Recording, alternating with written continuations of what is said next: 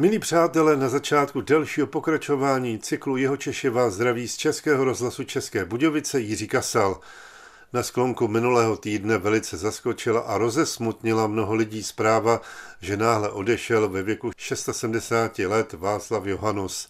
Jméno grafika, kreslíře a ilustrátora Václava Johannuse znají též lidé, kteří se nespecializují na výtvarné umění. Jeho geometricky výrazně charakteristické obrázky totiž více než půl století přinášely jeho české noviny, nejdříve jeho česká pravda a potom deník a jenom o málo kratší dobu časopis Dikobraz. K těm periodikům, s nimiž Václav Johanus spolupracoval, můžeme přidat Stadion, Mladý svět, Reportér, Sluníčko, Ohníček, světovou literaturu nebo učitelské noviny. V 90. letech tento rodilý a bytostný Budějovičák vybudoval v centru Jižních Čech postupem času velmi dobře zavedenou výstavní galerii Hrozen. Václav Johanus, jehož syn David, je také výtvarník, ilustroval několik desítek knížek a uspořádal mnoho samostatných výstav v Čechách i jinde ve světě. Svá díla prezentoval také v jihočínském Shenzhenu. Dočkal se rovněž řady prestižních ocenění. Na Václava Johona se zavzpomínáme také prostřednictvím reprízy pořadu Jeho Češi, který jsem s ním natočil na sklonku března roku 2015 v jeho galerii.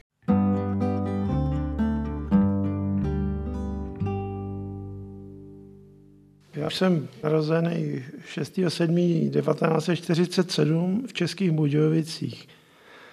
Bydliště bylo na Lidické ulici, skoro naproti nemocnici. A ten kraj jsem postupně zmapoval, možná nechtěně. Ve čtyřech letech stěhování do Vodňan, kde otec začal dělat účetního v Šumavanu.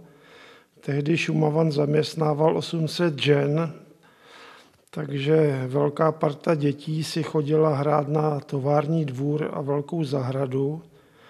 Po synkovi pana továrníka zůstalo několik přepichových hreček, například si pamatuju velké šlapací auto s plechovou karosérií. O to byl mezi klukama enormní zájem. A prakticky za plotem továrny už byly rybníky. Tam jsem fascinovaně koukal na podzimní výlovy a tam se asi datuje můj zájem o rybařinu, který se později projevil i v mé práci grafika. A vlastně vodňany, kolem samá voda. Tou dobou, aniž jsem to tušil nebo věděl, chodil někde po procházkách malý Jan Zrzaví. Jak říkal později otec, někdy přišel i na oběd do podnikové jídelny v Šumavanu. Pochopitelně se svou čepičkou byl určitě brán jako pudivín.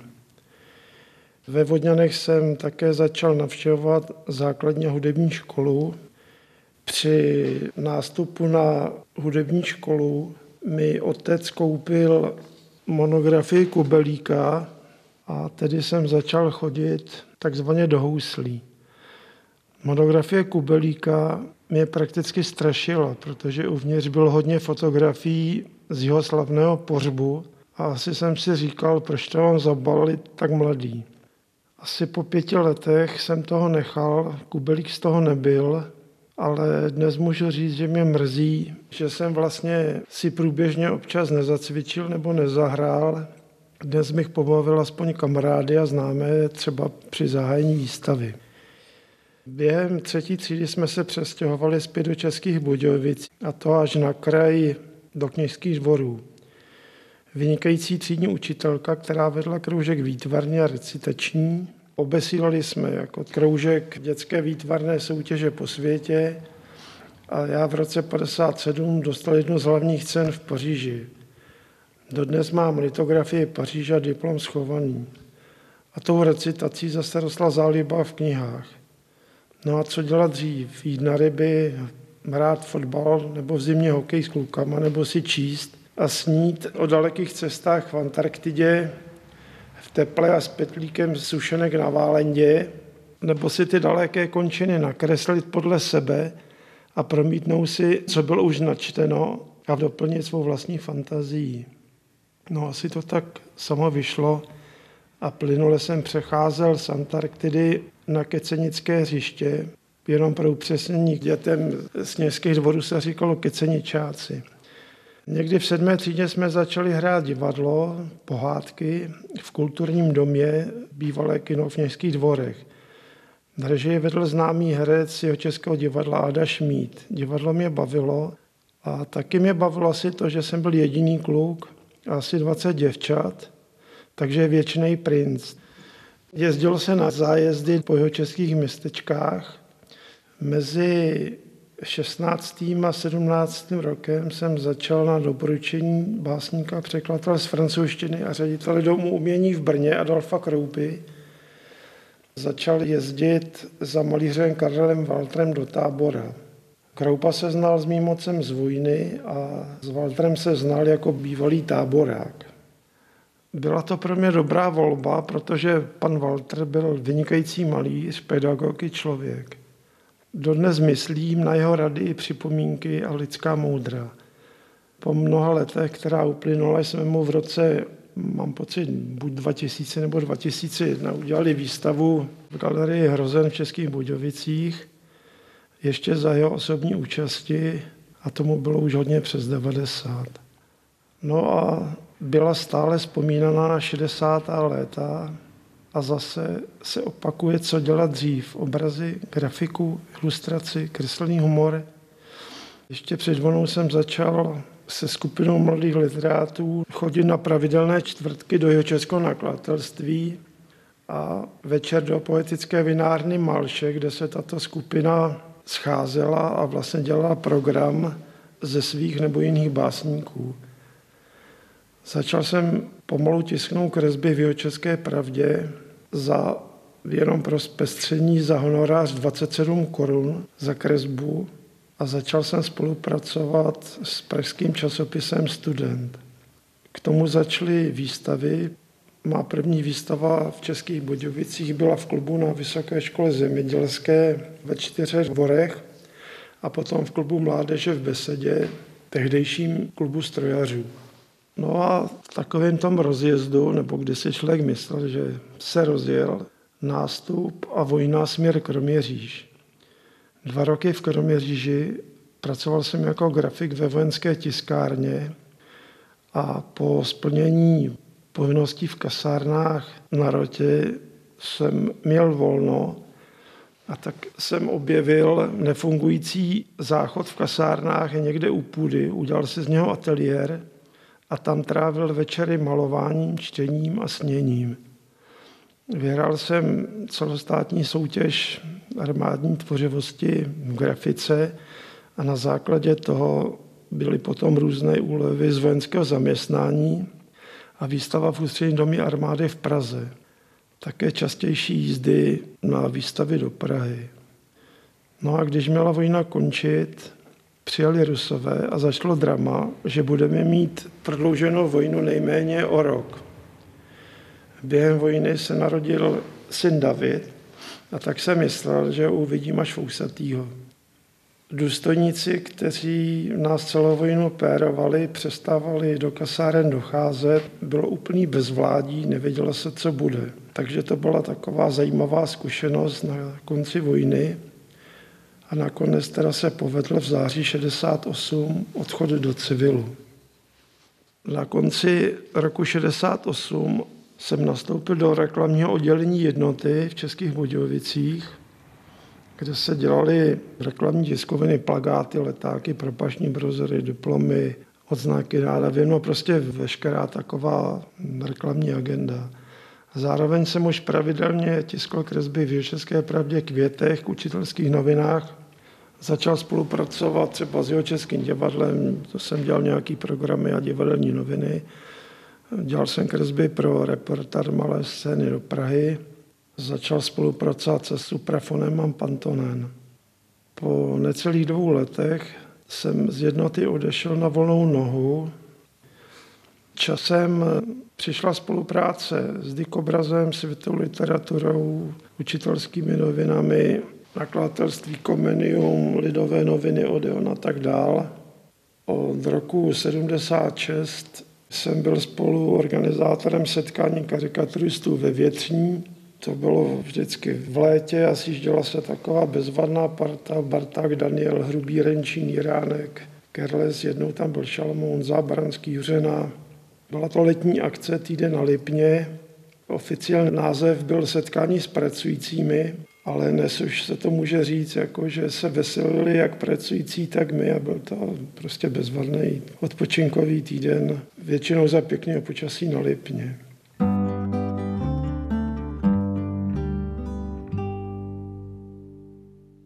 No a pomalu přišla revoluce, volby na svazu výtvarníků, kde jsem potom pracoval asi tři a půl roku ve výboru svazu. Bylo to časově dost náročný, protože nejdřív jsme mysleli, že všechno vyválčíme, tak jsme se scházeli asi dvakrát týdně, no, potom minimálně jednou týdně. No, prostě času to se bralo hodně, takže potom jsem z výboru na vlastní žádost odešel a začal jsem se věnovat tady přestavbě domu v Roznově ulici a, a udělal si ateliér, kde potom jsme dole za nějaký rok udělali galerii. Protože jsem ho neznal vevnitř, tak mě okouzlil tu s grafitovou fasádou, ale určitě jsem ho vnímal dobře, protože vlastně chodil jsem leta vedle do vinárny Hrozen, kde jsem byl velmi častým hostem. Takže to mám spojený i s tím příjemným pobytem ve vinárně a vlastně trochu z hecu jsme tomu dali název Galerie Hrozen. Tím, že Hrozen jako vinárna padnul, tak jsme si udělali Hrozen vedle, ale na jinou činnost.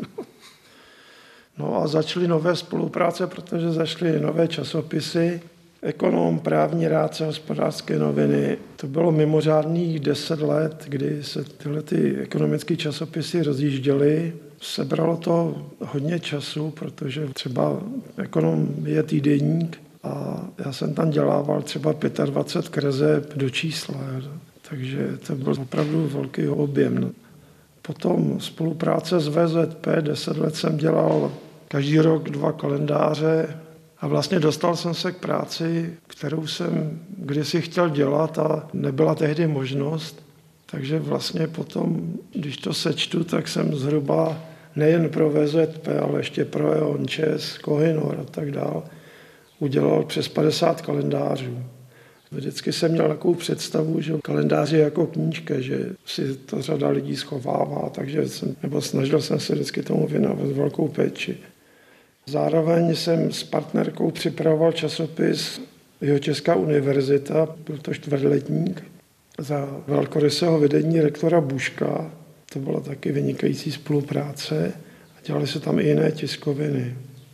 Pochopitelně za celou dobu jako jeho český patriot navíc jsem dělal plagáty pro jeho české kapely Minisengři, Nezmaři a jiné. Spolupracoval na knihách výročí Českobudějovického hokeje nebo Dynama 100 let. Pochopitelně se fanda jak hokeje, tak Dynama, takže trochu mě bolí současný stav, jak hraje Dynamo. A vlastně fandím nejen Čechům ve sportu, ale pochopitelně i v kulturní oblasti těm lidem, kteří se prosadí mimo jeho česká hájemství v nějakém měřítku, buď celostátním nebo i zahraničním. S partnerkou vedeme 16 let galerie Hrozen, kde se představila taky už dost velká skupina jeho českých autorů, No a v tomhle ohledu mám štěstí, že zrovna jí baví taky výtvarno jako literatura, takže mi pomáhá, aby ty zdi tady praskly z těch knížek. A asi bych potřeboval při nejmenším za krátký čas ten Picassovský systém dům zamknout a koupit nový.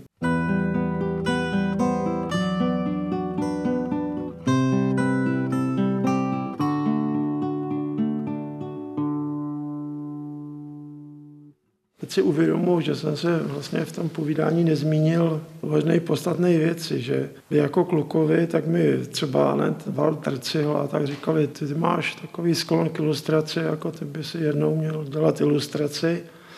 Takže to ve mně bylo a vlastně díky těm novinám, tak jako jsem začal cítit, že bych si tu ilustraci zkusil, ale té šance díky tomu, že právě jsem byl jeho český kapr usazený v Budějovicích, tak tý nebylo moc.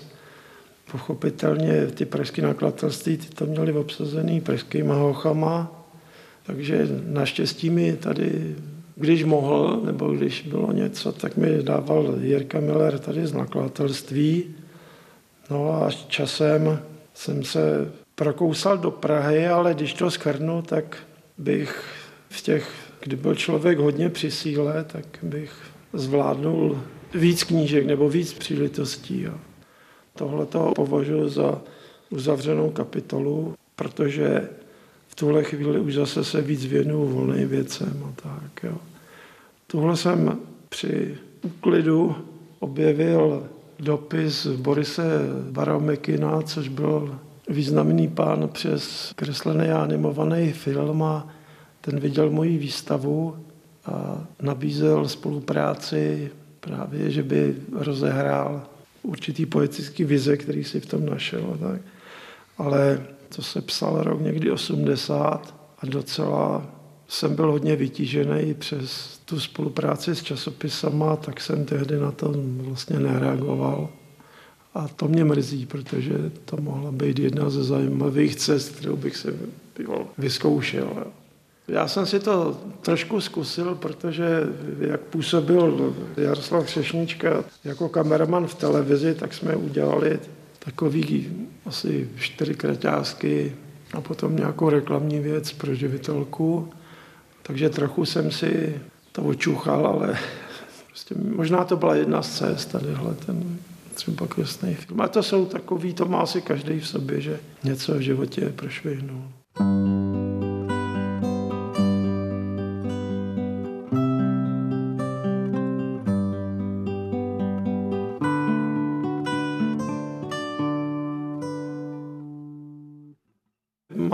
sobě určitou úspornost i v mluvě, tak i v tom výtvarném brkopise. Je to vlastně zkratkovitost. Chodíme po ulici, nebo spíš lítáme, je to rychlý, všechno kolem nás taky, takže prostě ta informace musí být pokud možno rychlá, sdělná, tak vlastně ta moje kresba je prostě určitá značka, razítko. To si tak člověk neuvědomoval, až když zašly chodit dopisy a to bylo tak napůl, že se to někomu líbí a že, já nevím, chtějí podpis třeba. a nebo v obráceně ty si šílený vůl, něco absolutně záporného. Že? Takže jsem si vypěstoval dva tábory a to možná je setrvávající stav. Dokonce ještě mám skovaný dopis, který přišel tehdy šéfovi Dikobrazu Beštovi, co to tam tiskne, že jestli nepochopil, že jsou to ty kresby, že jsou šifry pro západní centrály a takovýhle nesmyslný dopis. Já přišel do redakce a on jim to čet a všichni řvali, já nevěděl proč. A, a on jim citoval ten dopis, co tam nějaký šílenec v tom objevil, jo, málem z toho byl problém. Jo. Když jsme u toho, tak jsem si vzpomněl jenom takovou perličku, že když bylo před olympiádou v Moskvě, tak eh, jsme každý měli udělat nějakou kresbu, aby se vázalo k olympiádě do dekobrazu, do redakce. Tak já jsem posílal mimo jiný takovou kresbu řezníka, jak krájí a tam mu to padá, jako, že z toho těch nakrájených kolečka to dělal olympijský kruhy ale pochopitelně netušil jsem, že vyvážíme maso do Ruska, aby to tam bylo hezký. A přijel jsem do redakce a Bešta mě zavolal a říkal, hele, volal z ministerstva Miller, což byl takový těžký sekirník na všechno v kultuře. Máš distanc a snad se to ututla, já zítra k němu jdu a tak.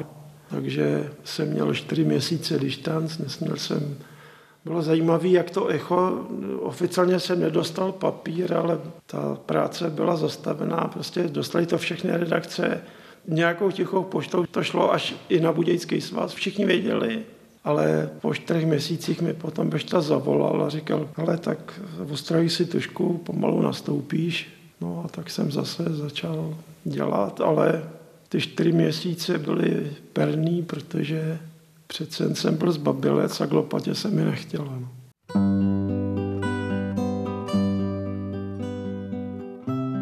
Vyprávění známého grafika, kreslíře a ilustrátora celoživotního Čecha Václava Johonose jsme si připomněli v replíze pořadu Jeho Češi z března roku 2015 ve smutné souvislosti odchodu tohoto výrazného výtvarníka umělce v závěru minulého týdne. Povídání s Václavem Johanusem tehdy natočil Jiří Kasal, který vám, přátelé, děkuje za poslech a pře také za mistra zvuku Michal Koláře jen to dobré.